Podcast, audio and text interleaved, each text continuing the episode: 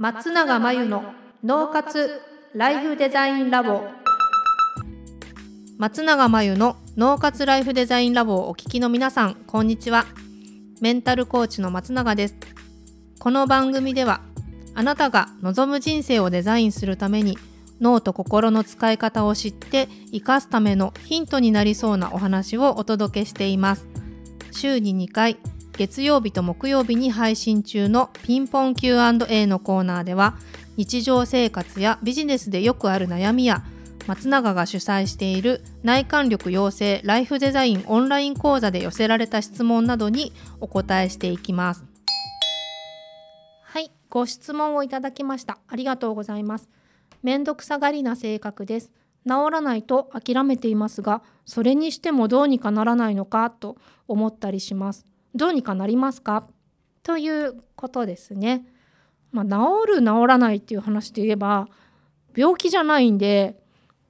あの治る治らないとかないです。あと結構皆さん面倒くさがりな性格だって自分のこと思ってる方いらっしゃるかもしれないんですが面倒くさがりは性格ではありません。自分に自分でレッテルを貼っている人が多いですね。私って面倒くさがりなんでとか面倒くさいと思ってしまう性格なんですみたいな。そんなことはないです。なんでかっていうときっとですね面倒くさくなく行動していることが多々あるはずなんですよ。思い起こしていただけば必ず面倒くさくなく行動していることはあるはずです。この間も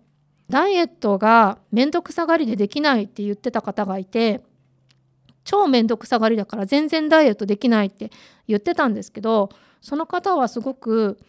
いろんなところにいろんな美味しいものを食べに行くのに精力的に面倒くさくなく行動していました。なので面倒くさい分野っていうのがあったりするはずなんですよ。どの分野でどういう時に自分が面倒くさいなって思うかを考えてみてください。そして工夫をするためにまずは分析してパターンをつかんでみてほしいんですね。で面倒くさい時って大体そのやろうと思ってることが大きすぎたりちょっと自分から見たらハードルが高いようなことをやろうとしてることが多いんで必ず分解して小さくする細かくするそうやって自分ができる行動まで落とし込んでいくと結構きっかけがつかめたりしますので面倒くさいなと思った時はその大きい塊を小さくしてみるっていうのも意識してみてください。あとは、えっと、もう何をするのも面倒くさいみたいなことがもし起きたらですねそれは非常に疲れている状態なので休んでください。と面倒くさがりな性格でそれが良くないと思ってるとただ疲れているのに休まないでそのダラダラしてることをすごく責めたりする人っているんですけどもし分野とかどういう時っていうの関係なく常に面倒くさいみたいな状態が起きていたらそれ相当疲れてるんでもう休んでほしいですね。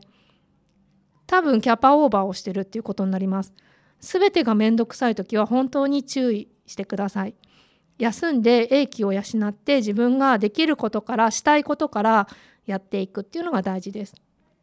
ということでご質問いただきありがとうございました。以上ピンポン Q&A のコーナーでした。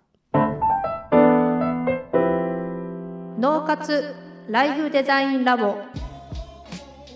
2021年の春から内観力養成ライフデザインオンライン講座をスタートしています。